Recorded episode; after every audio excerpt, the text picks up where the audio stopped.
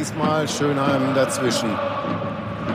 Aber das sind nur Befreiungsschläge, die die Union da macht. Matuschka. Aber auch der muss erstmal abbrechen. Sie rücken sehr, sehr langsam nach. Das war jetzt mal ein cleverer Pass. Schöner Pass im Tor! Schönheim! 1 zu 0 für Union Berlin. Zundi hatte ein, zwei gute Aktionen da über die rechte Seite. Patrick Zundi. Das ist dann zu umständlich. Matuschka dazwischen. Silvio. Zundi startet. Zundi kriegt den Ball wunderbar reingelegt. Zundi in der Mitte sieht er ihn. Ja! Tor! Was für ein schönes Tor!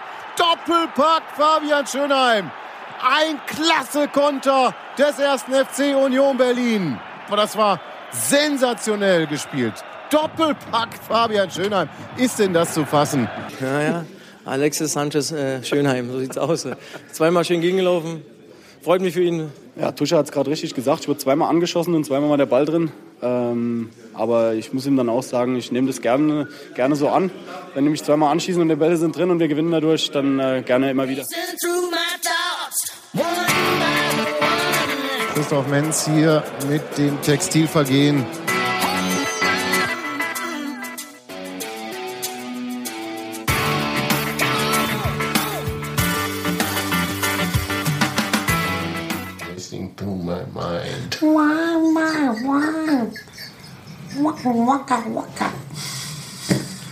Hallo, herzlich willkommen zum Textilvergehen Podcast. Ich sitze hier in der Küche, in der altbekannten mit Gero. Hallo. Ui, der heute noch ein bisschen langsam reagiert. Und Sebastian, Hallo. unserem Gastgeber. Steffi stößt vielleicht noch später dazu. Falls ein Kind einschläft, aber ich glaub's ja nicht. Noch hören wir es quaken, ihr hoffentlich nicht.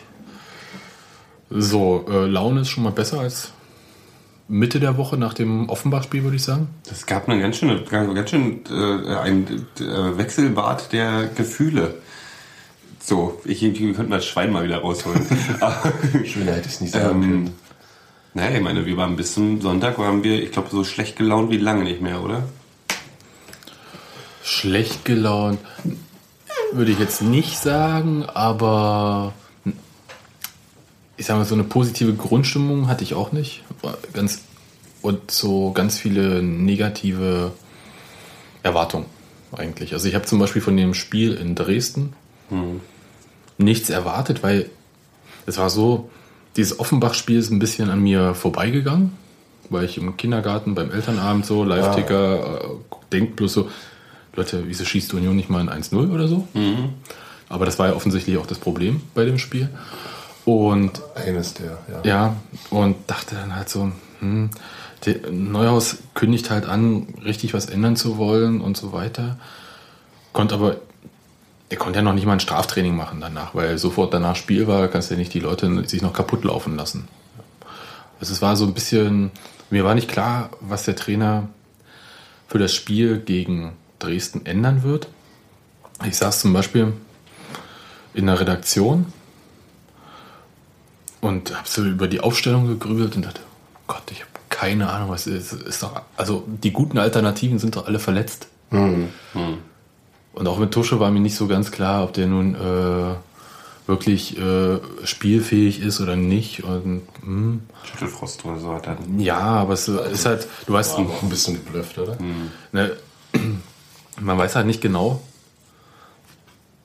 wann, äh, also wie die Spieler auf sowas reagieren. Also keine Ahnung, also wie, wie Auf so ein Spiel oder auf die martialischen Ankündigungen? nö, auf so, äh, ich habe Schüttelfrost, äh, ich so. habe Magen-Darm, das kann so. ja, äh, Ja. kann man total entkräftet sein und braucht drei, vier Tage, um irgendwie halbwegs wieder auf den Damm zu kommen. Man kennt das ja von sich selbst. Oder es ist halt, man fühlt sich eine Nacht scheiße und am nächsten Tag äh, einmal geruht und dann geht's wieder besser. Ja. Also da war mir nicht ganz klar, wie das dann aussehen wird. Und das war so eine interessante Position, äh, die Tuscheposition, weil, ich, weil es dann auch so, wer wäre denn der Ersatz da gewesen? Belaid ja nach dem Offenbach-Spiel schwierig. Nee, ja. Weiß ich gar nicht. Also auch nicht schwieriger als alle anderen. Also ist jetzt. Das ist das Problem. Wir haben vorhin gerade kurz das äh, angesprochen, dass wir eigentlich, also wenn man sich auf Belly, dem, den wir, den oder ich mir im letzten Podcast ja wirklich gewünscht habe, dass der mal ein Spiel kriegt, einen Volleinsatz und irgendwie ist das was so, als wir die Aufstellung gesehen haben zum Offenbach-Spiel, war das so, als wenn Uwe vorher den Podcast gehört und dachten, okay, dann zeige ich ihnen mal, wo, wo sie überall falsch liegen und das mal zum Pokalspiel das Risiko eingehen. Ich habe tatsächlich in der Kneipe gesessen vorher und habe gesagt, okay, ich tippe auf ein 4-1-4-1 mit Belaid und Tusche. Und dann so, oh, oh mein Gott. Also, Und dann habe ich das Spiel gesehen und naja, klar, man kann, man kann, wenn man aus der Position kommt, die wir eingenommen haben, könnte man sagen, Belaid war eine voll Enttäuschung. War er natürlich auch, aber das Problem ist, dass das alles von hinten bis vorne nicht gestimmt hat bei dem offenbar. ja, wer war denn keine Enttäuschung? Wer war keine Enttäuschung. Und es war was. Außer mein- Daniel Haas vielleicht. Ja, ja. Ja. ähm, war mein Grundproblem war wirklich, dass ich bei dem Spiel nicht mal eine Spielerkritik machen kann, sondern einfach wirklich und deswegen hatte ich, da habe ich danach, wir haben da gestanden und haben angefangen, uns über Training und Trainer Gedanken zu machen, ähm, weil wir alle das Gefühl hatten, da stimmt grundsätzlich was. Die Mannschaft hat da gestanden, als wenn die nicht ein bisschen auf Offenbach eingestellt waren. Das war so, als wenn sie überrascht waren, dass sie sehr defensiv stehen. Ähm, und keine Spielidee hatten, wie sie da rumkommen. Das ging vom, von der ersten Minute bis zur 90. Minute im Prinzip so durch. Dass ich nicht das Gefühl hatte, dass die Mannschaft richtig eingestellt ist. Und damit haben natürlich alle Spieler scheiße ausgesehen. Ja, mit dem richtig eingestellt, meinst du das Problem, was wir die ganze Saison übersehen, dass Union Probleme hat, gegen eine defensiv stehende Mannschaft äh, ein Spiel zu machen? Ja, ja, das ist genau das Ding. Und da habe ich, hab ich tatsächlich wieder nicht äh, äh, keine Lösung gesehen und auch keine, keine zündende Idee. Also es war wieder das klassische lange Passspiel nach vorne und hoffen, dass irgendwer da steht. Ähm, und tatsächlich ähm, hört es für mich nach dem Dresden-Spiel dieser Gedanke auch nicht wirklich auf, weil Dresden hat uns ermöglicht, ein vernünftiges Konterspiel zu machen und hat viel offener gespielt als zum Beispiel Offenbach. Ja, warte mal kurz, dann können wir mal kurz einhaken. Dresden. Ähm, Neuhaus lässt ja normalerweise, das haben wir ja nun häufig thematisiert, ein 4-4-2 spielen, eine Raute im Mittelfeld. Und in Offenbach hat er 4-1-4-1 probiert. Hat nicht funktioniert so, wie er es sich vorgestellt hat. Und ist für Dresden auf eine, ich würde nicht mal sagen, dass es eine wirklich defensive Variante ist, 4-2-3-1. Es kommt immer darauf an, wie man es äh, dann spielt. Er hat es aber defensiv besetzt. Genau. Und ähm, der hat halt eine Doppel-6 dahingestellt. Und für mich, Hände hoch, wer, wer an, angesichts der Liste der Namen geglaubt hätte, dass Jopek die zweite Sechs spielt. das wollte ich nämlich sagen. Also da, da gibt es viele Namen, die man da handeln kann für eine Doppel-6 bei Union. Also klassisch ist natürlich dann, dass da Parensen auf die Doppel-6 hüpft. Der ist natürlich verletzt gerade.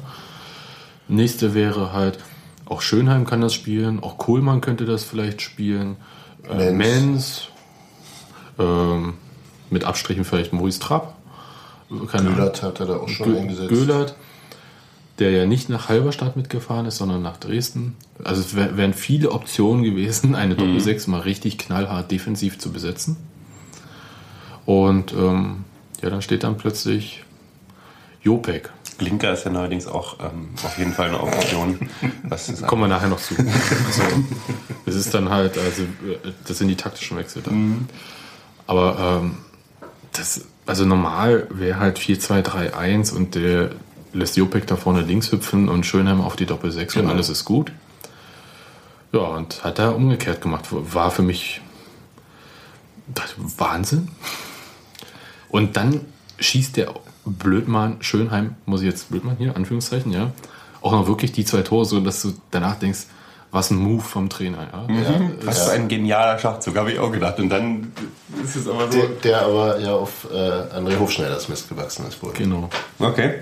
Hat, hat nur, ich glaube, die PK noch gar nicht gesehen, kannst du halt bloß in einer der Zeitungen erwähnte, dass ich glaube, die Morgenpost. Ja, ja, das soll wohl Hofschneider gewesen sein, der ihn auf den Trichter gebracht hat. Ich Aber glaube, was ein Move, auf jeden Fall. Er muss es ja auch absägen. Ja, und damit war Dresden, Dresden äh, äh, äh, offensichtlich sehr überfordert, weil ich meine, so frei wie Schönheim auch an die äh, in die Torposition gekommen ist, ähm, waren die darauf nicht so wirklich vorbereitet. ich würde mal anders anfangen. Also die Tore waren ja jeweils äh, quasi Kontersituationen. Mhm. Union stand total defensiv und ich fand so bis zu dem 1-0 hatte ich irgendwie so das Gefühl, oh mein Gott, die lassen sich mächtig da reindrücken. Also es war so hm, komisch. Also es war ein ganz komisches Gefühl, was ich da hatte, dass man halt so defensiv steht, dass man im Prinzip keine Luft zum Atmen bekommt durch eigenes Spiel. Hat sich dann geändert, aber äh, bis dahin war das halt. Und da hatte ich so ein bisschen meine Zweifel, ob da irgendwie alles so hinhaut. Und dann läuft der Schönheim, warum auch immer, äh, da vorne plötzlich rum nach so einem wirklich langen Ball. Kam der von Tusche? Der kam nee, von Karl. Markus Karl. Von Markus Karl Ja, kam der. unfassbar geiler Pass. Ja. Also, Ja, also großartig.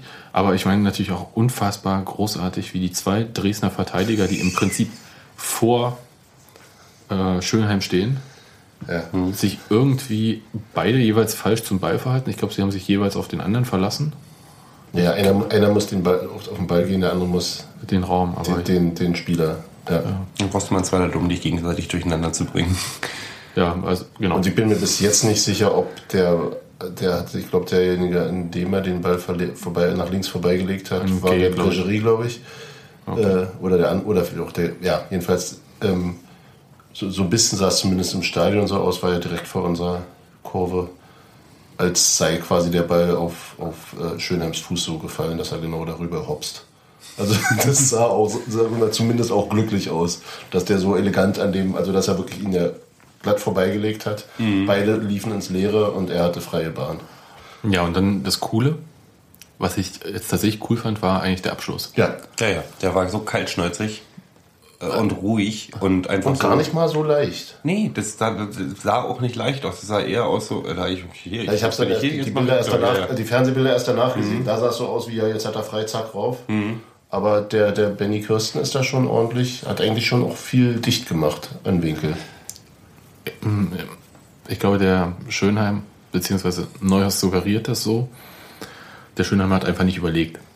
Und äh, Neuhaus meinte ja danach, seine Stürmer hätten in dem Fall wohl äh, länger überlegt und dann nicht das Tor getroffen. Ist so ein bisschen jetzt auch so äh, nochmal draufhauen auf das, wo es weh tut, aber ähm, Hat er einige Sachen gemacht. Ich ver- verbinde auch, dass er Berli- Belaid nochmal ähm, eine Spitze zu Belaid im Vorfeld gegeben hat. hatte.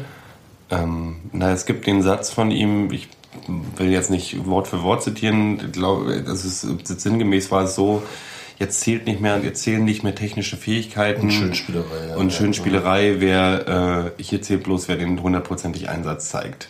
Und das ist nach meiner Auffassung, äh, Naja, das ist halt so ein markiger Satz. Silvio aber auch nicht Ja, spielen ja. dürfen. Also das ist, das ist irgendwie so ein, also Silvio ist ja auch ein das, Schönspieler. das also. martialische Gedöns, was da auffasst noch. Also Ich sehe auch nicht, also da, ich möchte auch gar nicht eine Optimismusbremse sein. Ich fand das Spiel in Dresden toll und ich freue mich total und ich war wirklich, ach, end- endlich, das war so ein Befreiungsschlag ein bisschen. Ich bin noch nicht hundertprozentig der Meinung, dass wir damit eine Wende geschafft hätten oder so. Weil es ist immer noch so, dass da eine, ein Experiment auf dem Platz stand. Und auch die Ausstellung, äh, also überhaupt wie die Mannschaft aufgestellt war und wer aufgestellt war, ist, ist sehr experimentell. Und zumindest auf dem Papier waren die für Union aktuell wichtigsten Spieler, also sowas Strom eingekauft wurde, was fürs offensive Mittelfeld eingekauft wurde, haben alle nicht auf dem Platz gestanden. Und da frage ich mich halt, und das ist jetzt so, so ist die Aufstellung war cool, aber ich frage mich zwei Sachen. Können wir ohne Tusche? Überhaupt nicht. Was für mich für die Zukunft ein bisschen ängstlich äh, stimmt. Ja, weil Tusche, ich will auch jetzt auch keine Kritik an Tusche, weil Tusche war großartig. Super Spiel gemacht. Super Spiel gemacht. Ähm, können wir gar nicht ohne Tusche? Ist die erste Frage. Und die zweite Frage ist, ähm, warum sind unsere nominell guten Spieler, warum haben die so eine Schwächephase? Wie meinst du jetzt? Du meinst Ich Belaid? meine Nemai- Nemec, ich meine Terodde, ich meine Belaid. Nemec und Terodde als nominell gute Spieler zu bezeichnen, ist aber... Die sind frisch eingekauft und haben nicht so Nee, schlecht gespielt im Vorfeld. Ja, Also und Terodde wurde... Ja, ja, Ich glaube, da, da schmeißt du ein bisschen viel in einen Topf. ja, finde ich auch. Ähm, mal, mal so rum. Also über diese Tuschennummer hatten wir uns, glaube ich, schon ein paar Mal unterhalten. Und ähm, ich glaube, das ist halt, bleibt dabei, das ist die Königsaufgabe von Uwe Neuhaus in dieser Saison, es so hinzukriegen, dass die Mannschaft auch ohne Tusche gut spielt. Bisher aber, hat aber, das. wenn, aber wenn die Drecksau halt auch immer wieder so eine Spiele hinlegen. Ja, ja. Dann halt schämen. Ja, aber es ist. Es Ja, bleibt klar. dabei. Ja? klar. Und bisher hat er es nicht geschafft. Das liegt äh, zu einem Teil an Thorsten Matuschka selbst. Aber zum anderen halt, dass es Uwe Neuhaus offensichtlich nicht gelingt, in dieser Mannschaft eine andere Hierarchie einzubauen, als die, wir haben einen Kapitän, der heißt Thorsten Matuschka und alle folgen ihm. Äh, äh, Ich, ich kann es nicht anders sagen, weil es ist der Einzige, der, egal welche Situation du hast, ob Erfolg, Misserfolg, gutes Spiel, schlechtes Spiel, was auch immer, der immer das Maul aufmacht, der was dazu sagt und der irgendwie auch seine Leute irgendwie in den Arsch tritt. Um jetzt mal in der Tuschesprache zu bleiben. Das sehe ich von anderen nicht ganz so. Daniel Haas kann das so nicht ausfüllen von hinten. Wobei die Kommunikation nach außen schon ja, relativ Dafür gut ist bei ihm. Ja, ja, sehr gut. Das Facebook-Kommentar nach dem Offenbach-Spiel fand ich tatsächlich auch sehr, sehr sympathisch. Nein, also Daniel Haas ist super, aber ist halt kein Feldspieler. Also das heißt, äh, Ja, ja. um dem äh, Der so Spiel noch, der ein so Tempo zu zu geben, frisch in oder der Mannschaft ist, dass er Das rumlaufen macht- kann und Leute. das macht nichts. Dafür füllt er ganz viele andere Sachen aus, nämlich seine Rolle als Torwart. Also ich bin, also ab, Ja. ab, ich bin dafür, dass ab sofort ähm, Es sind ja zwei Ebenen. Wir haben eine sportliche Ebene und wir haben eine hierarchische Ebene. Ja, aber ich meine, die möchte beim Hierarchie. nächsten großen Spiel von den Rängen gehören. Wir haben euch das mitgebracht. Haas, Haas, Haas. das, musst, der Typ ist mein neuer. Das ist schön, Gero. Es ist, ich, hab, es es, ich schätze den Mann sehr. ja. Und wir würden um einige schlechter dastehen diese Saison, wenn wir den nicht drin, drin, drin hätten.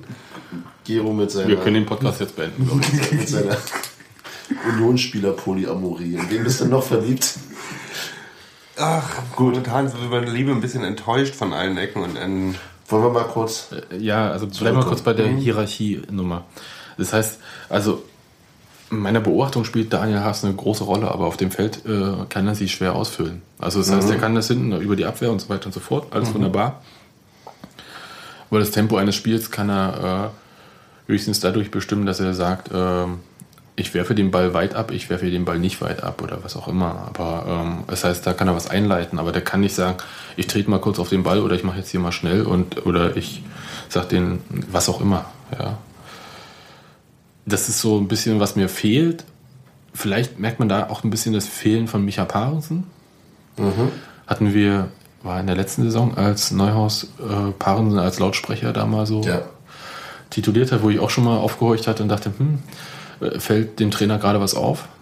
Äh, Und ich glaube, nach dem Offenbach-Spiel ist es ihm doch nochmal aufgefallen, äh, dass halt irgendwie in der Mannschaft so, wenn sie gut spielen, ist das alles wunderbar.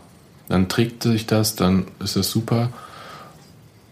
Aber wenn irgendwie eine Situation eintritt, mit der sie nicht rechnen oder mit der sie nicht zurechtkommen, kommt da so eine Lethargie, ich weiß es nicht, so, so ein Unsicherheit ist eher als Lethargie, finde ich. äh, ich weiß nicht, Unsicherheit würde ich nicht sagen, es ist halt so, Es wirkt Der- dann alles zäher.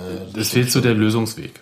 Ja, also ich kann ich es schwer beschreiben, was Also da ist. Offenbach wirkte wirklich für mich äh, unsicher und ideenlos. Das war das Hauptgefühl, was ich Union hatte. in Offenbach. Union in Offenbach wirkte Aber es- ideenlos. Aber es, aber es wurde ja auch traniger. Das ist mal, Mhm. wurde ja auch nachlässiger in der. Das sind ja alles Sachen, du kannst ja, du kannst ja ideenlos sein und du kannst ja gegen eine Wand anrennen. Und trotzdem aber, 0-0 aber, aber zweite Bälle nicht, nicht nachgehen. Und Ja, ja. immer, also so diese, Mhm. diese, diese, diese Biestigkeit im Zweikampf, die war, hatte Offenbach wesentlich mehr. Auch das allein gewinnt ja nicht ein Spiel, aber wenn du, Wenn du das nicht machst, wenn du schon scheiße spielst, dann musst du wenigstens deine. Du musst wenigstens kämpfen. Ja, das klingt so total. Das klingt so ja, banal, aber bla, es ist halt so. Aber das ist wirkte halt wirklich auch so äh, auf. pomadig. Pomadig, sagt ja. man dann immer, glaube ich. ja, das sagt man dann immer. Ne? Kling. Und die zweite Nummer jetzt mit den äh, guten Spielern und so, das stimmt ja nicht ganz. Also ähm, erstmal muss man unterscheiden zwischen Belaid und dann Nemitz und Terodde. Ist einfach, ähm, ich spiele einen langen Ball auf Belaid, bin mir ziemlich sicher, dass er den annimmt und der Ball äh, keinen Meter von ihm weiter wegspringt. Bei den anderen beiden Spielern ist es anders und es ist aber auch nicht schlimm. Ja, Andere Funktion. die haben einfach eine andere Funktion und das ist auch okay. Genau Aber in dem Punkt, äh, ganz kurz würde ich auch einwerfen, dass im Sturm war eher vorher die Situation, dass der gute Spieler nicht spielt. Weil Silvio für den besten Ja. unserer Stürmer halte. Ja. Und äh, die anderen Spieler, die Neuhaus äh, sich geholt hat, die haben ja gespielt.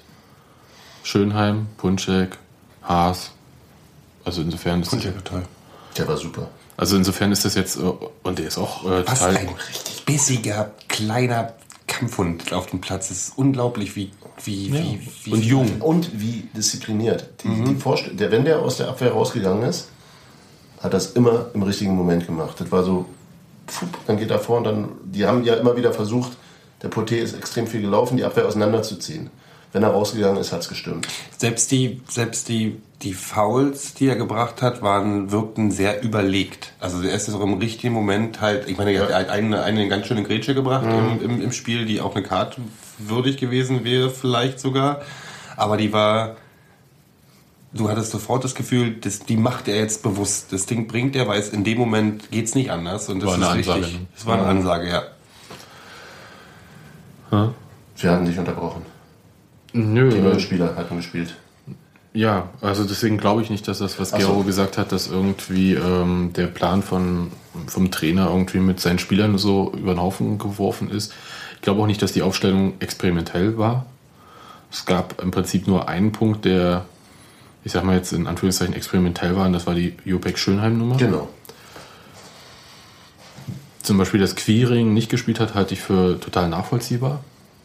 Wenn der nach 60 Minuten Offenbach platt war, Ja, vor- Neuhaus hat es ja danach auch damit begründet, dass, äh, also beides, sowohl das ähm, ähm, ähm, Fabian Schönheim als auch das, äh, also Fabian Schönheim auf dem Flügel und, und Patrick Zonni anstelle von, von äh, Christopher Quiring gespielt hat, dass er die, die Mittelfeldposition, also er wollte die Flügel dicht machen, wie er sich ausdrückte. Das heißt, er hat- sozusagen die offensiven Flügelpositionen dann wiederum relativ defensiv besetzt. Er hält Zundi für den besseren Defensivarbeiter als Quiring. Ja, kann, kann man so sehen, sicherlich. ich halte ihn Ähm, einfach für fitter im Moment. Das ist Der wirkte auch wieder, der wirkte sehr fit. Und ähm, natürlich ähm, ist, ist ein gelernter Innenverteidiger defensiver als ein gelernter offensiver Mittelfeldspieler. Und das ist ja auch, muss man sagen, relativ häufig gut auf, aufgegangen. Die, ich fand beide Dresdner äh, ähm, offensiven Außen relativ, wirkten relativ gefährlich, aber sie kamen eben selten wirklich dazu, das, das einzusetzen. Ja, einmal gab es diese Situation, als Der Jopek fast Elfmeterreich geklärt hat. Aber er hat ihn nicht getroffen. Also der Ball war vorbei, als er ihn getroffen hatte. Da gab es die Reingabe. Jede Reingabe gegen den Lucia oder wie der hieß. Ja. Und die, ähm, der Ball ging vorbei und dann hat Jopek ihn irgendwie Aber getroffen. das war ja in der Mitte. ja, Aber machen wir uns doch nichts vor. Ich meine, Dresden hätte trotzdem, wenn die ein Quäntchen mehr Glück gehabt hätten, auch ganz anders aussehen können. Nee, fand ich nicht. die haben wenig äh, Die, Top-Chancen gehabt. die, haben, die haben viel Druck gemacht und wir haben den Druck lange. Es gab eine Phase vor dem 2 zu 0. Da hatte ich das Gefühl, was du, was du, Sebastian, vor dem 1 zu 0 beschrieben hattest, dass wir jetzt gerade die zu, zu, zu weit kommen lassen. Ähm, ansonsten hatte wirklich relativ klar, es gab, es gab diese Par großartige Parade von Daniel Haas. Aus dem, also das, Ja. das eine Mal, wo er wirklich ganz, also gut, das andere war, als der Lucia aus Spitzenwinkel auf ihn zugelaufen ist in der ersten Hälfte. In der zweiten Halbzeit die Parade, die auch aus dem Nichts kam. so. Das war ein Schuss äh, vom Strafraum ungefähr. Ne? Ja. Aber die haben sie einfach zu blöde angestellt. Aber Nein, neun, die haben sich nicht, zu, wir haben sie auch nicht gelassen. Die waren nicht schlecht, aber wir waren besser. Das war also so, das war zumindest im Stadion war das mein Eindruck. Ich, glaub, Okay. ich fand, die haben einmal gefährlich gewirkt, aber es hat am Ende nicht gereicht. Sie haben es nicht geschafft.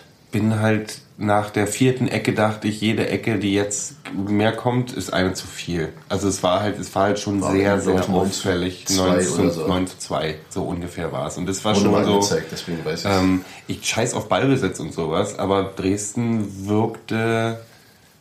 Aber die haben da keine. die, haben, die haben keinen Zugriff gefunden, das ist richtig. Aber das war auch, weil unsere Abwehr besonders gut war diesmal. Das Ja, wo- klar. Das war nicht nur die Abwehr, das war ja. Alles insgesamt, die ganze die, die, die Defensivspiel der ganzen Mannschaft war, war ausgezeichnet. ich fand insgesamt, also das ganze Spiel, das war ähm, ähm, das, also auch, auch das Umschaltspiel war gut. Ähm, Eben. Und, das habe ich eben gesehen. Und, das, und das, ist, das, ist, das ist und deswegen auch die Geschichte mit Jopek in der Mitte fand ich äh, durchaus gelungen, weil also es war, eine, war schon die Frage, das ja, wirkt ja relativ schmal und kannst dir vorstellen, ist noch ein junger Spieler, vielleicht hat er auch körperlich dann einfach auf so einer zweikampfintensiven äh, Position Probleme hatte er eigentlich nicht. Hat gut gegengehalten, hat sich auch sehr taktisch sehr, sehr diszipliniert verhalten. Auch dosierte Vorstöße ist mal mit nach vorne gegangen, aber eben auch dann wurde auch seine Position eben abgedeckt von jemand anders. Und insgesamt wirkte das sehr flexibel, das System. Also mhm. die konnten sozusagen beides, die konnten das Umschalten, was uns ja traditionell schwerfällt, ja, und hat Offenbach viel, war ja, gab's viel, ja kein Umschalten. viel besser funktioniert. Ähm, und ich könnte mir auch vorstellen, dass man, dass man auch gegen einen Gegner, der tiefer steht, in, in so einem System trotzdem besser spielt, weil du mehr immer mehr, du hast mehr, du hast, wir hatten nicht dieses riesen Loch im Mittelfeld, was mhm. wir sonst immer haben. Da, genau, im zentralen Mittelfeld hatten wir drei Spieler, die alle drei ballsicher sind, Thorsten Matuschka, Jobek und Karl. und Karl, die alle drei, äh, also wie was bei Jobek eben für mich die Überraschung war, auch, auch, auch genug Zweikampfhärte haben. Äh, und die einfach einen Ball nach vorne spielen können. Und dann spielst du mit einer Spitze, mhm. die in dem Spiel Silvio heißt, und das passt total, weil mit Silvio spielst du flach an, nach Möglichkeit. Mhm. Oder du spielst ihn hoch an und er behauptet den Ball und legt ihn dann ab. Das kann er ja auch, aber das ist, aber er kann sozusagen beides. Und das ist, du, du hast ein kombinationsstarkes Mittelfeld und dann hast du vorne einen kombinationsstarken Mittelstürmer und dessen Job ist es nicht, die Tore zu machen, sondern, sondern aufzulegen aufzulegen, Ball zu halten, auch mal ein Tor zu machen. Ich fand Silvios Arbeit in dem Spiel unglaublich. Ja, ja großartig. Ich, ver ich verstehe aber halt auch nicht, warum er so lange nicht also warum wir ihn so lange nicht gesehen haben. Was mich weil er anders gespielt ich muss ein bisschen und, länger um, um ganz kurz ganz mhm. kurz Ende zu bringen. Ich halte das auch für in der offensiveren Ausrichtung für für das für ein richtiges System. Man könnte ja zum also kannst zum Beispiel dann auch Jubek nach draußen nehmen und Schönheit vielleicht als den defensiveren wieder in die Mitte stellen oder was auch immer. Und ich, also ich würde mir wirklich wünschen, dass äh, dieses System und Varianten davon weiterhin zu sehen. Und interessanterweise hat ja ähm, Neuhaus auch das ganze Spiel über an dem System festgehalten, mhm. hat immer so gewechselt, dass die Positionen gehalten werden von unterschiedlichen Leuten. Als Matuschka dann mhm. raus ist, ist Jobek auf die 10 gegangen, ja. da kam Göllert rein und oh, ja, genau so. Es ist auch ich flexibler. Muss, ja. Ich muss ein bisschen länger ausholen. Das Ding ist, Nummer eins, im Offenbach-Spiel, und da stimme ich hier zu, der Unterschied zu Dresden ist so eklatant. Also da hat das Umschalt, Umschaltspiel nicht geklappt zum Beispiel. Also bei, einem, bei einer Mannschaft, die so defensiv gestanden hat wie Offenbach, haben wir es einfach in den Momenten, wo wir Raum hätten, es nicht geschafft, einen Ball schnell nach vorne zu bringen, sondern selbst in den Momenten, wo wir die Chance gehabt hätten, sind die immer eingeschlafen hinten. Dieses tranige, pomadige, was auch immer. Ähm, mein Problem ist, dass A, haben wir das schon vorher gesehen. Also wir haben schon in den Spielen vorher gesehen, dass irgendwas grundsätzlich mhm. nicht stimmt. Das ist dieses, wenn sogar, wenn sogar Kommentatoren auffällt im Rückblick auf letzte Spiele, dass das System in der Mensch und Terodde vorne nicht funktioniert, weil die sich gegenseitig auf die Füße treten, ähm, dann muss da, wenn sogar Themen auch schon Gerede darüber ist, ähm, die gibt, es gab im Prinzip hat unser, ich bin tatsächlich wirklich der Auffassung, dass in, in dieser Saison es lange nicht geklappt hat und es ganz klar Fehler zu definieren gab. Also warum stimmt irgendwas nicht?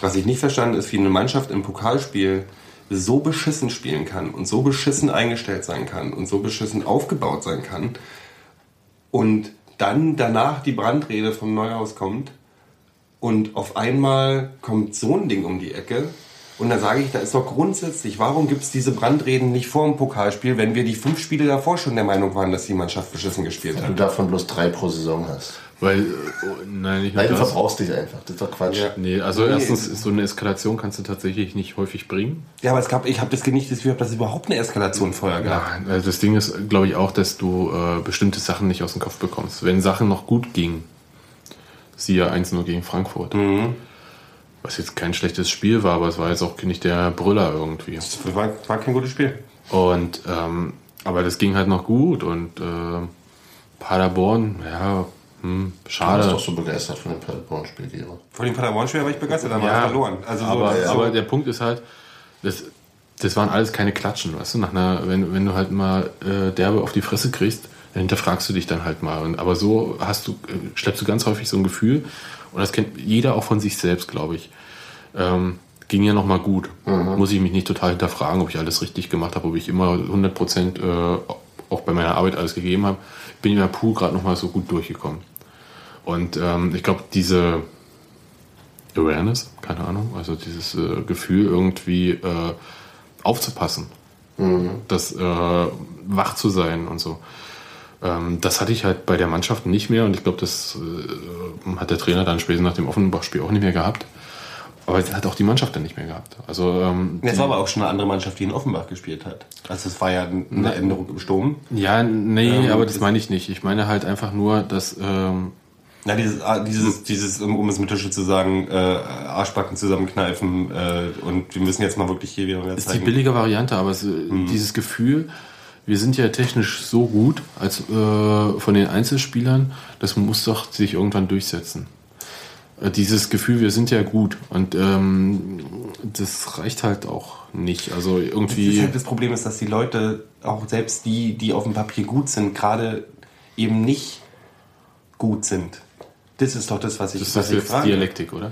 Nee, das ist so, dass die Spieler, die auf dem Papier gut sind, nach meiner Auffassung eben, also nicht, Die, dass die wichtigen Spieler auch Ein paar- ihre Form nicht erreichen, ja. ja, Das Ding ist, dass das natürlich immer so a posteriori wundervoll zu erklären ist. Ja, und, wollte gerade sagen. und äh, auf der anderen Seite kannst du natürlich genauso so einen Gedanken haben wie, wie wir, ich glaube an die Arbeit, die wir hier machen, das ist richtig, es hat aber noch nicht die Früchte getragen, die es tragen soll. Und dann kommst du also, und sagst deswegen, das sieht noch nicht gut, noch nicht richtig gut aus, wir müssen aber geduldig sein, damit sich das System entwickelt. Aber das- und dann kommst du genau an, die, an dieselbe Stelle und dann verlierst du gegen Offenbach. Du kannst, weißt du, was ich meine? Ja, aber das Ding ist, der Trainer hat das so nicht gesagt vorher. Also das kenne ich von einem anderen Trainer, der sowas Van gesagt Lose hat. hat das gesagt am Wochenende, der Bro, wir brauchen noch ein bisschen Zeit und alle so, ähm, Nee, na, hier, der, der Lukai von Hertha hat ja am Anfang Ja. gesagt, hier, wir brauchen noch ein bisschen Geduld und so weiter, Genau. das System muss sich finden und so weiter und so fort.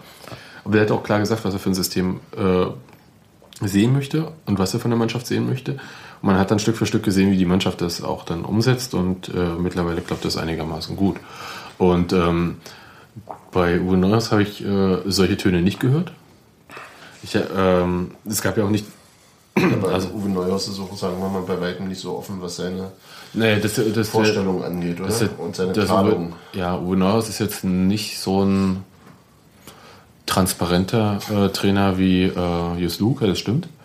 Aber wenn man äh, den Trainer fragt, also Neuhaus, nach bestimmten taktischen Aufgaben oder so, bekommt man auch vernünftige Antworten. Also es ist jetzt nicht so, dass der da völlig verschlossen ist.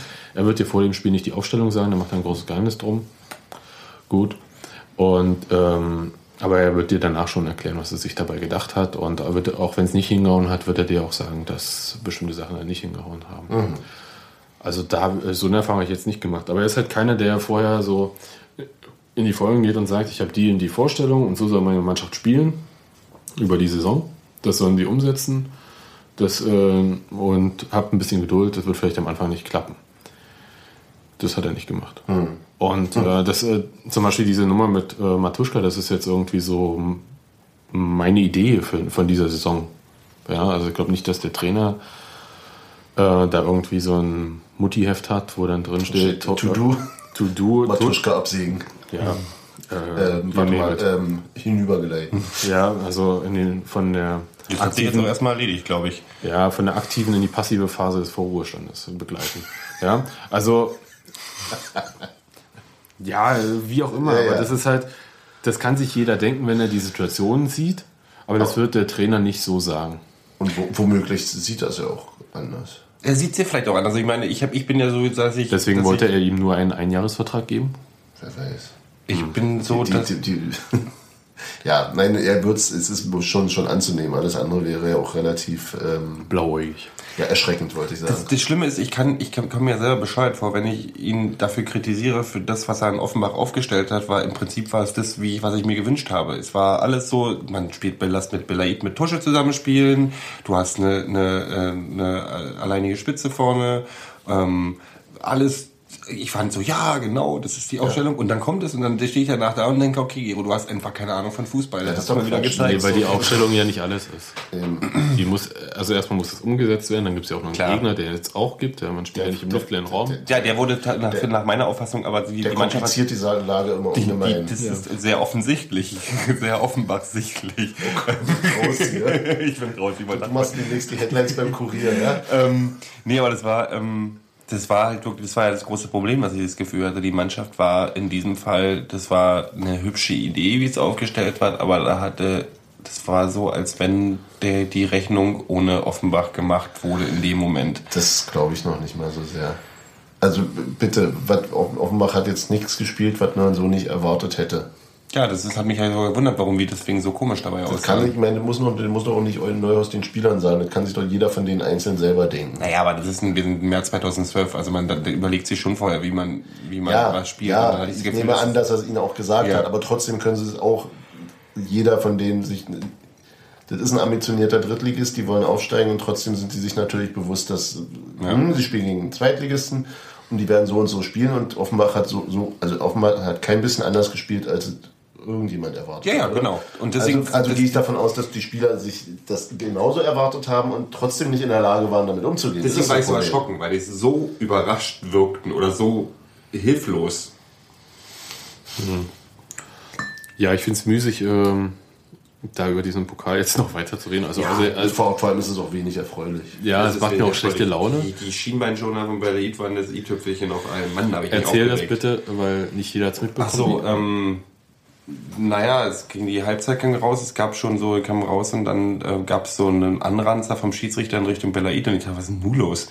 Und dann ähm, war wohl relativ schnell klar, dass ähm, Belaid ohne seine Schienbeinschoner rauskam, was Regel- Regelverstoß. Regelverstoß Genau, wie wir bei Colinas Erben gelernt haben. Der wurde Richtig. dann halt zurückgeschickt, hat jetzt nicht fünf Minuten gefehlt, aber dann in zwei Minuten hat er schon in dem Spiel gefehlt. Währenddessen, äh, man hat ein Neuhaus, ich habe es ja bloß im Fernsehen gesehen, äh, Neuhaus nicht gesehen, aber der Kommentar hat sich sehr äh, hübsch erzählt, dass da die Augen verdreht wurden und zwar kräftigst. Ja, das ist was das- auch sehr also, verständlich also ist. ganz ehrlich, wenn man Uwe Neuhaus irgendwie kennengelernt Ja. hat und sei es nur medial über die letzten Jahre, dann weißt du, dass das genau das ist, worauf er richtig steht. Ja, ja. Das ist, also da habe ich, aber ganz ehrlich, da habe ich für jemanden, der ein großer Belaid-Fan ist, wirklich gekotzt. Also das war so, das war nachlässig. Das war einfach so, das Ich war das kapiert. sinnbildlich für das Spiel. Nochmal die Frage. Der ist Aus der, Nach der- Halbzeit, nach der, aus der Halbzeitpause ist er ohne Schienbeinschoner wieder rausgekommen. Weiß nicht, ob der Ich weiß sich nicht, der- gekloppt hat oder so. Ich habe keine Ahnung. Mal fragen, was so Fuß. Ich dachte immer, die lassen den Scheiß einfach an. Dachte ich ja, eigentlich auch. was. äh, ja. Schuhe gewechselt oder andere Socken oder. Aber das war so sinnbildlich. Also er wirkt ja auch hilflos in dem Spiel. Oder irgendwie wie Ja, die ganze das- Mannschaft. Aber das ist ja eine Sache, das ist eine ganz klare Fußballregel. Ohne Schienbeinschoner darf man nicht Ja, spielen. ich weiß. Das war einfach dämlich. Punkt.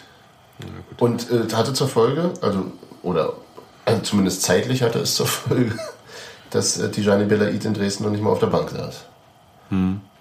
Also ob es da jetzt einen Tatsächlichen Zusammenhang gibt. Hm. wissen wir nicht, aber ähm, der Trainer hat ja klar gemacht, dass er in den nächsten Wochen, er hat das ja betont, äh, langfristig angelegt, einige Dinge ändern wird und er möchte das nicht nennen, aber die Spieler werden es bemerken und äh, wir werden es dann vielleicht auch bemerken oder wir sehen es halt nicht, keine Ahnung, vielleicht ändert er ja nur was beim Geheimtraining. Aber ähm, ich bin mal gespannt, also ähm, Neuhaus hat nach dem Offenbach-Spiel gesagt, er hat noch nie so ein schlechtes Spiel in seiner Trainerzeit beim ersten FC Union gesehen. Wo ich mir überlegt habe, ob er manchmal scheinbar nicht hingeguckt hat. wo war er in Leipzig beim DFB-Pokal? Nein, aber ich weiß es nicht. Aber ähm, Dresden auswärts letztes Jahr. es gibt so einige Spiele, die mir da so einfallen. Ähm, Gut. aber das ist halt, äh, das ist ein Spruch und äh, der sollte jeden Spieler äh, bewusst sein. Und ich bin auch total froh. Also es gibt ja so Momente, fragt man sich so als Reporter, ah ja, mal mit der Mannschaft zurückfahren wäre mal auch cool irgendwie, um so Sachen mitzukriegen. Also nach dem Offenbach-Spiel wäre ich extrem ungern mit Uwe Neuhaus zurückgefahren. ja, diese mit dem Flugzeug irgendwie geflogen am nächsten Morgen, aber das hätte ich mir gerne geklemmt. Egal wer. Also da gibt es bestimmt einige Ausreden, die man da haben kann. Aber das ist auch berechtigt. nehmen, also dann möchte ich, oder so. das ist ja das, was ich denke. Ich wünsche mir, dass er in so einem Moment auch einfach mal Arschtritte verteilt. Das macht der ganze hier. Ohne Frage. Ich hatte halt oft das Gefühl, vorher nicht. Nach dem Offenbach-Spiel war es halt dann vielleicht nach meinem Dafürhalten vielleicht fünf Minuten zu spät. der Trainer ist halt nochmal, der Trainer ist nicht transparent in Sachen, die er so durchzieht. Also ist mir du, schon klar. Äh, bestimmte Das Dinge, also Mhm. Keine Ahnung, ich sag nur Kenan Shahin. Also du wirst nie ein Wort von Uwe Neuhaus über irgendwelche Sachen mit Kenan Shahin hören. Was man in Zeitungen lesen konnte. Das Ding ist, was ich ja meine, ist, wahrscheinlich macht das vorher. Was mich bloß geärgert hat, ist, dass das nach meinem Dafürhalten es vorher wohl nicht angekommen ist. Was Er- natürlich auch jetzt alles er, Metagelaber ist, er, aber ne, er sagt es doch, er sagt es doch, Mhm. er hat seine Spieler geschützt, das hat er tatsächlich. Er hat äh, sie so geschützt, dass es halt, ja, vielleicht war es zu viel irgendwie, dass er halt die Verantwortung. Keine Ahnung, das ist natürlich ein totales Gelaber, was wir jetzt hier machen. So eine Wahrnehmungsnummer. Er will es ändern und ich bin gespannt, wie er es macht. Also, oder ob er jetzt irgendwie sagt, hm, weiß ich nicht. Okay, Offenbach rausgeflogen ist doof, aber Saisonziel zweite Runde erreicht, auch nicht schlecht. Weiß ich nicht. Mich, mich ärgert es wegen den 500.000 Euro ja tatsächlich, obwohl ich halt, also, weil die halt Die Art und Weise ärgert mich jetzt. Die Art und Weise. die Kohle sehe ich da noch gar nicht. Nee, das ist einfach, das ist so, die, die, ja, Das, die ist- das Kohle ist kein Geld, was wir hatten. Also das ist so, Ja, ja, das ist Genau. kein Geld, was wir hatten, aber trotzdem denke ich mir so, es ist, wäre was gewesen, was für den Verein ganz hübsch gewesen wäre. Ich glaube, das war auch jedem bewusst. Und ein Duell gegen Düsseldorf, danach hätte ich gern gehabt. Oh ja. Also noch lieber als Düsseldorf, die von Leverkusen auf den Sack bekommen, hätte ich natürlich Union, die Düsseldorf, Düsseldorf auf den Sack geben gehabt. Aber naja, einfach aus alten, als, aus, Ist aus das so, letzten ja? Saison genatzt. Ich, ich muss jetzt mal so, äh, jetzt, äh, weil wir so äh, ein bisschen springen heute, springe ich jetzt auch immer mit. Äh, Es gab ja diese Vorfälle in Hannover beim Pokal. Oh, das ist aber wirklich gerobst. Ja, natürlich, aber wir sind ja noch bei, wir machen ja einen Du Podcast. warst, und- du warst auch in Dresden. Du Genau, ja wir war, deswegen will ich da so überleiten. Ja, grandios. Gero, hat es wieder kaputt gemacht. Mir geht mal einfach einen Salat rüber. Ich kann Nein, die Nein, du, du kannst jetzt hier nicht essen, während wir den Podcast mit dieser Technik aufnehmen. Ich kann dich nicht muten, es tut mir leid, auch wenn ich es gerne möchte. Ähm, Batsch, okay. Jedenfalls, es gab so Vorfälle, ähm, Hannover, Dresden beim Pokal. Wie war die Stimmung danach im Stadion so? Also es gab ja eine von äh, offiziellen Mitteilung auch von Dynamo Dresden, vom Verein zur Berichterstattung über das äh, Spiel, ähm, das Pokalspiel. Das hatte ich gar nicht mitgekriegt. Ja, ne, es gab ähm, den Fall, dass äh, der Sachsenspiegel, heißt das tatsächlich, eine Sendung beim MDR ähm, im Fernsehen. Die haben äh, so als Ankündigung für einen Beitrag halt so einen offensichtlichen Dresden-Fan mit Pyro so gezeigt und so. Das Problem war, das war natürlich ähm, erstens nicht aus dem Hannover-Spiel, sondern von 2007. Dresden 2 spielt gegen Lok Leipzig und auf dem Bild hat der Typ auch natürlich kein Pyro in der Hand, sondern einfach äh, läuft so. Haben sie ihm reinmontiert. Und ähm, gab einen ordentlichen Shitstorm. Ich bin ganz froh, weil äh, bei uns in der Zeitung wir hatten aus Versehen ein falsches Bild, wie viele Zeitungen auch äh, gebracht. Hatten nämlich Hannover-Fans mit Pyro gezeigt, anstatt äh, Dresden-Fans. Die ist, übrigens äh, auch nirgendwo erwähnt wurden, die Hannover-Fans. ja, ja, aber das ist wirklich vielen Zeitungen passiert, uns auch, und es ist echt bedauerlich, muss ich sagen. Scheiß Fehler. Und, äh, aber ähm, beim MDR war das ja Vorsatz. Ja, Also äh, man kann nicht aus Versehen jemanden, der kein Pyro in der Hand hat, ein Pyro Das so wie, so wie die, die, die hier die Eisenstange damals bei Trittin ja. im Bild. Genau. Und gab dann Ja, halt so eine, ähm, also Dresden, also Dynamo, der Verein hat dann halt eine Mitteilung gemacht, dass er halt, äh, ist direkt auf diese ähm, Sache vom Sachsenspiegel eingegangen. Hat äh, auch noch gesagt, dass in verschiedenen Zeitungen und so weiter halt fehlerhafte Berichterstattung, dass er halt äh, sich das angeschaut, dass die Redakteure dann auch kontaktiert wurden und so. Relativ sachliche äh, Mitteilung, fand ich gut. Aber auch klar, äh, hier Leute, hier läuft was schief. Und es gab dann eine Entschuldigung vom MDR. Hm, Entschuldigung, nochmal Airquotes, ja, hier so. Äh, bedauerlicher Fehler. Ähm, ach nee, ich muss das vorlesen, weil es wirklich so. Ich kann das gar nicht so machen, weil es, es war halt genau das Gegenteil von der Entschuldigung letzten Endes. Es war eine Entschuldigung, die im Prinzip wieder wie. Es war so, es war ein äh, erlaubtes Stilmittel oder sonst irgendwas. Wir, wir, sind, wir sind, es tut uns leid, dass es rausgekommen ist. Ja, in die Richtung. Warte mal, das, das habe ich hier. Dieses Internet. Kleinen Moment, Leute. Im Prinzip kann man ja auch kurz, also im Prinzip war ja die Berichterstattung überall. Ich war am Anfang auch so, Mann, ey, wie bescheuert sind die denn, dass es jetzt schon wieder abgeht? Und hab halt auch schon relativ schnell danach gehört, was tatsächlich von einigen Zeitungen aufgegriffen wurde, ähm, dass halt die Situation vor Ort schon wieder auch nicht ganz so war, wie dargestellt. Also ich kenne mehrere Augenzeugenberichte, die zum Beispiel davon, davon schreiben, dass da äh, irgendwie zwei oder drei Zimmertüren große Tore offen waren für 1500 Mann Mhm. und äh, die angekündigt da ankamen, also auch im Block da ankamen äh, und einfach nicht reingelassen. Ja, auch wurden. Hingeführt wurden. Hingeführt wurden. So ein bisschen erinnert mich so ein bisschen an die Situation, die wir ähm, beim letzten Spiel in Rostock hatten. Ja. Wo es ja genauso war, es, also erst ewig aufgehalten, dann alle hin und dann ist das Tor leider nicht offen. Bis zehn Minuten nach. Spielbeginn. Genau, genau. Und dann werden alle durchgelassen und ohne Einlasskontrollen. Und trotzdem gab es natürlich Leute, die, die auch äh, von vornherein draufgegangen sind. Aber es, war, aber es war ohne eben, Frage. Ist, das, das ist eben, wenn das das Einzige ist, was berichtet wird, ist das natürlich. Du, das äh, Ding ist halt, ja, da waren. Okay, ich erzähle es mal ganz kurz nur. Ja, Also, MDR schreibt, also Hauptgegenstand der Kritik ist eine grafische Bildgestaltung, die hinter dem Moderator zu sehen war. Diese Grafik bestand aus einem aktuellen Foto der Bildagentur Imago. Es zeigt Ränge aus dem Hannoveraner Stadion im Block von Dynamo-Zuschauern. Da es bei diesem Spiel zu Übergriffen und Einsatz von Pyrotechnik auch auf Seiten der Hannoveraner kam, wurde dieses Realbild durch eine deutlich erkennbare Symbolgrafik ergänzt. Also, dass es eine Symbolgrafik war, wird wohl nur der Re Redakteur dann gewusst haben. Grundlage für diese Grafik waren Fotos einer Bilddatenbank. Das Gesicht des Mannes wurde unkenntlich gemacht, wie auch Farben seiner Kleidung verändert, um die Zuordnung zu einem bestimmten Verein zu verhindern. Dies scheint uns offensichtlich nach Meinung der Mail-Autoren nicht gelungen zu sein. Ja? Ähm, nach ausgiebiger Diskussion sind auch wir zu der Auffassung gelangt, dass diese Grafik nicht optimal ist und zu Missverständnissen führen kann. Wir bedauern das und werden daraus intern Konsequenzen ziehen. Ja, also es ist halt so, ähm, aber so, also wenn man schon in einem Shitstorm steht und dann sowas schreibt, anstatt zu sagen, ey Leute, wir haben einen Fehler gemacht, es tut uns leid, verdammt, äh, ja, aber das begreifen sie doch alle nicht. Das ist doch. nee, nee, nee, nee, das ist unterschiedlich. Aber, Ja, in aber- dem Fall äh, erhebst du, gießt du nochmal richtig klar, Öl rein. klar, und so. klar. Das ins- du sagst doch richtig, Öl reingießen. Niemand wird abstreiten, selbst Dynamo-Fans oder der Verein nicht, dass Dresden eine gewisse Anzahl an Klopsköppen hat, die so ein Pokalspiel nutzen, um Stress zu machen. Ohne Zweifel. Ohne Zweifel.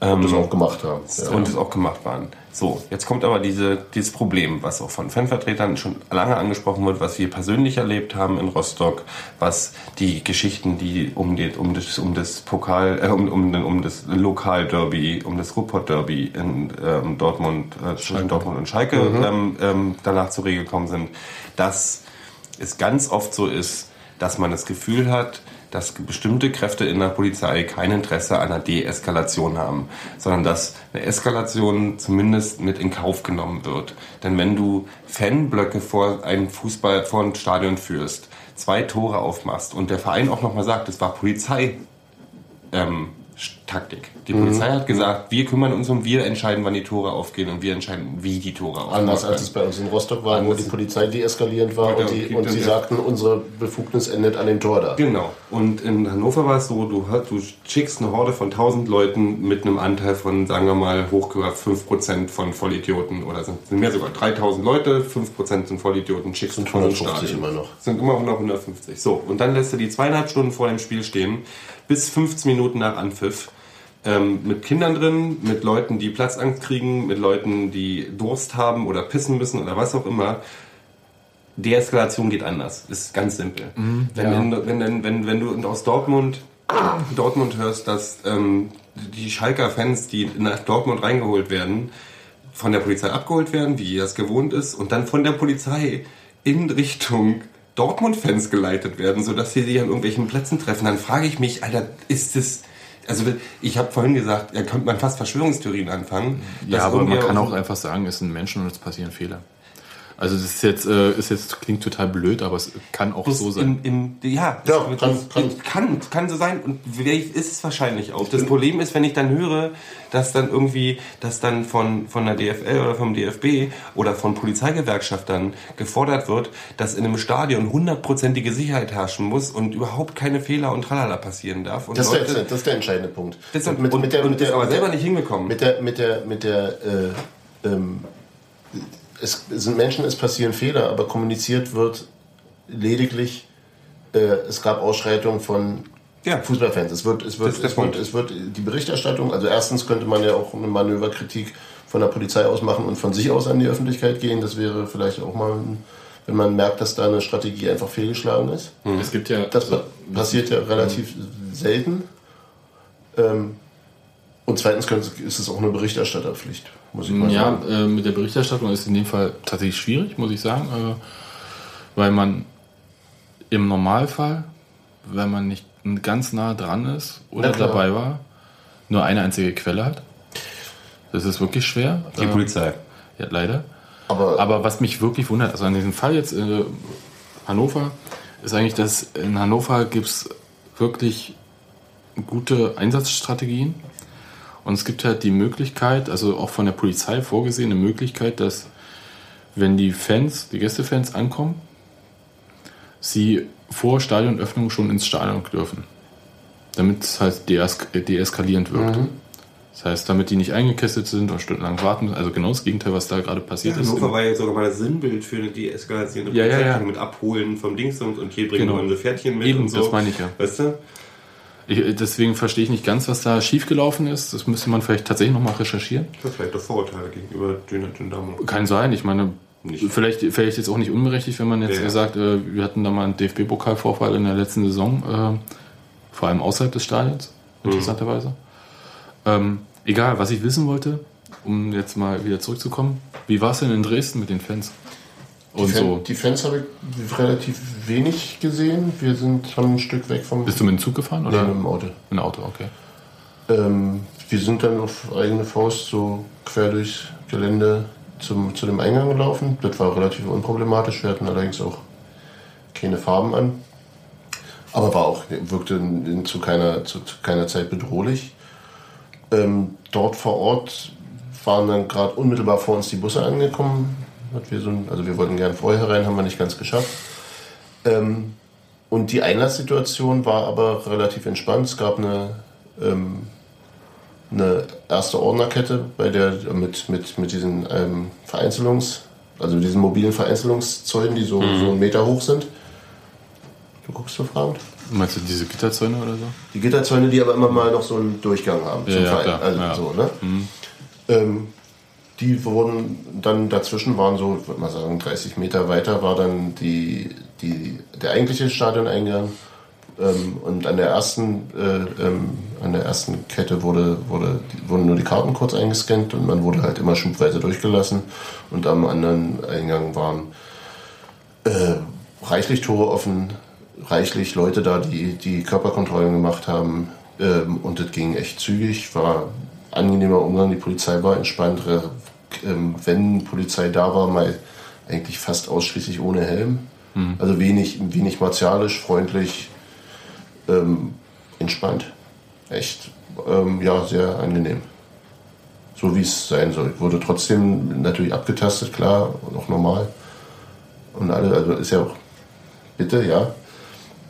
Aber ähm, hatte ich wirklich irgendwie stressvoller erwartet. Okay, schön. Ja, ja, war gut. Und der Abgang dann auch entsprechend. Ja, da mussten wir dann halt, da sollten wir warten, bis die Shuttlebusse losfahren. Dann haben sie das Tor aufgemacht und ich glaube, eigentlich war die Idee zu warten, bis alle Shuttlebusse, die haben dann aus dem abgesperrten Bereich von hinten sozusagen neue nachgefahren. Ähm, aber man konnte dann einfach hinter dem letzten, also da stand drei oder vier rum nach dem vierten, wenn man hinter dem vierten hergelaufen ist, kam man dann noch raus. Kann sein, dass sie hinter uns die Kette wieder zugemacht haben. Aber auch da eher, die Ansagen kamen gut verständlich, häufig. Und ich habe dann noch mal, weiß ich nicht, eine Viertelstunde gewartet und konnte dann raus. Und bin dann auch unbehelligt durch, durch die Stadt gelaufen. Ich habe mich echt, hab mich echt geärgert, dass ich doch noch, hab mich echt geärgert, dass ich doch noch runtergefahren bin, weil ich äh, eigentlich ja das auch geplant hatte, aber einfach zeitlich nicht hinbekommen hat. Weil die Stimmung klang gut. Also klang auch, man hat die Unioner im Fernsehen auch sehr laut Ja, war auch, war auch äh, über, über den Beim Spiel Spielverlauf. kein Wunder, ja. Ja, Nee, ja. war, war eins der schöneren Erlebnisse. Ja. Ich will doch noch warten, bis ich mal wieder ins Glücksgasstadion komme. Vielleicht heißt es dann noch wieder anders. Man weiß es nicht. Gut, sind wir durch? Ja, Nächstes Spiel, ah, siehst du, können wir mal ja so kurz 2A bisschen- sogar. Ja, 2A. Oh. Du bist der König der Überleitung heute. Ne? ähm, Ich würde gerne so ein kleines Spielchen machen. Äh, 4-2-3-1. Nächstes Spiel gegen Aalen auch nochmal. Doppel 6. Ich wünsche es mir. Ich sag dazu nichts. Ja, ich hoffe es. Ich würde es mir grundsätzlich wünschen, weil ich es für das flexibelste System halte. Ich auch. Also im Moment das flexibelste System. Ja.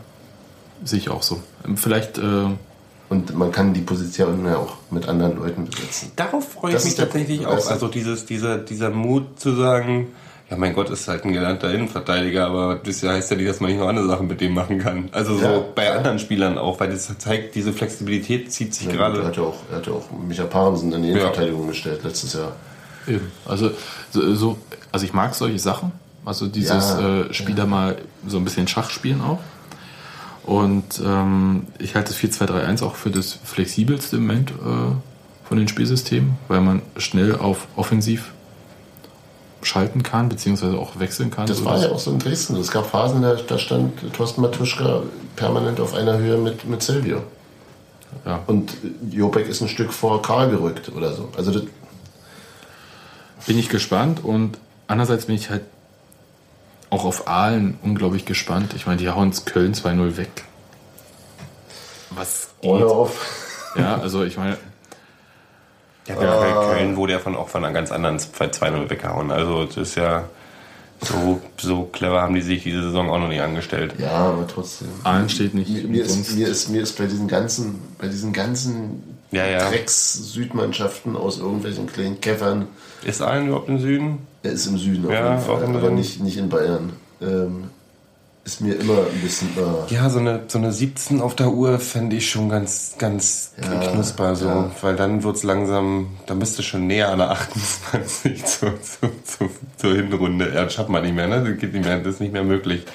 In der Hinrunde, wie viele Punkte können wir noch holen in der Hinrunde?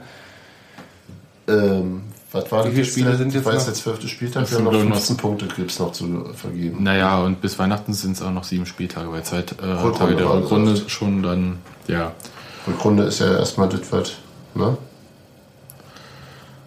Wie viele Punkte haben wir jetzt? Also Aalen 14. ist auf Platz 7 mit 19 Punkten und Union mit 15 auf 10. Ach, 15 haben wir, okay. 15. Das heißt, wir können jetzt noch 15, wir können 30 Punkte schaffen. Naja, Naja, bin ich mal gespannt. ne? so viel wie Braunschweig jetzt schon hat. Ja gut. Ja, aber Braunschweig, Ja, Braunschweig, da kannst du nicht mehr zu sagen. Gut, aber bevor wir jetzt hier äh, völlig abgleiten, sagen wir Tschüss. Ja, Bis nach dem Aalen-Spiel. Ah, ich, ich fange jetzt auch schon so an zu reden. Ne? Ah, Das ist geräuchert, ja ganz hübsch. Ich wünsche einen schönen Abend. Tschüss. tschüss, Kiko. denkt nur ans Essen. Ja, immer.